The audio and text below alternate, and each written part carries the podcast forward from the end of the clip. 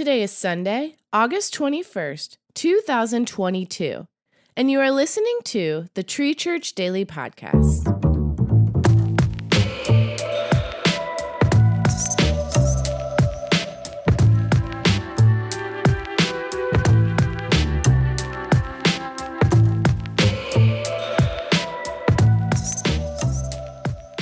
Today's reading comes from Genesis 2, verses 18 through 25 in the NLT. Then the Lord God said, It is not good for the man to be alone.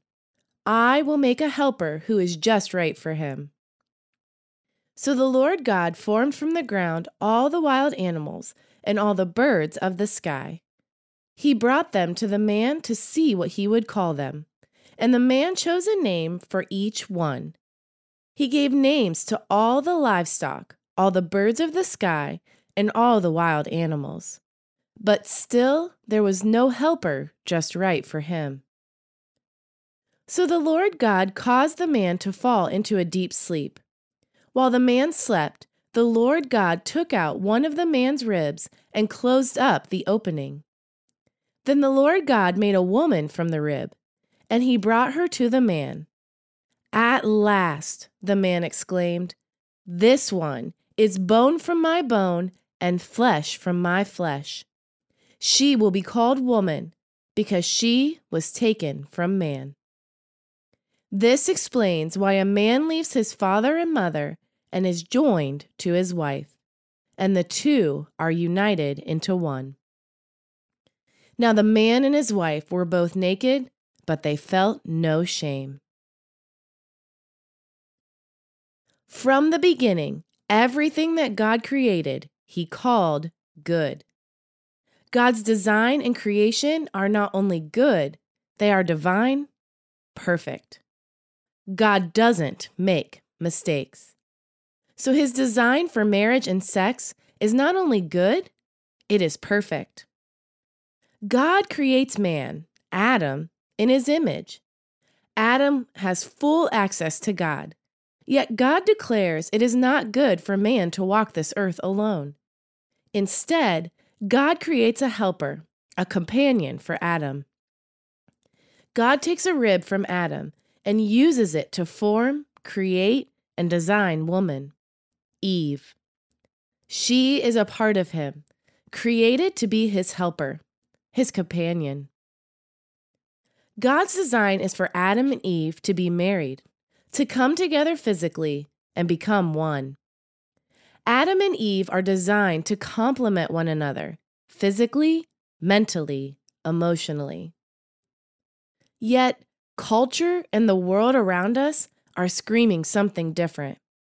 We are constantly being thrown lies about sex, marriage, and our sexuality. Sex and marriage are not areas of our lives we should be casual about.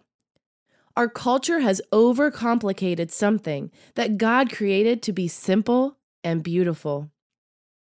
There is incredible purpose in God's design for humans, for marriage, for sex.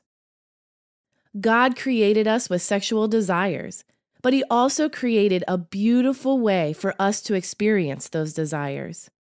One man and one woman coming together, becoming one flesh no guilt, no shame, but rather a beautiful union, complementing each other in every way. God doesn't make mistakes. His design for sex and marriage has purpose. It is perfect.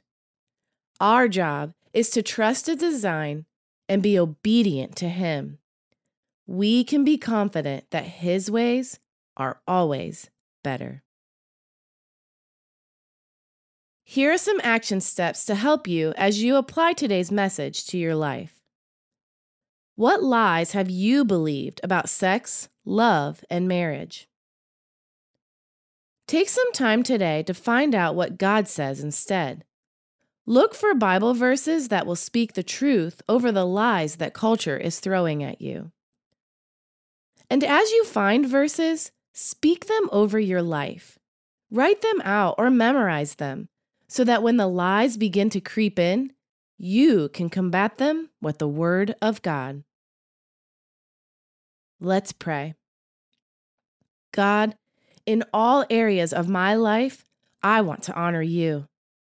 I know the world around me is constantly screaming lies. I am seeking you for wisdom, knowledge, and guidance as I walk this earth and live out my life. I know you only want what is best for me in all areas of my life. Give me the strength, self control, and help to walk out my days in obedience. I trust you and your ways. Amen. Today's Devo was written by and read by Stacy Crawford. And thank you for listening to the Tree Church Daily Podcast.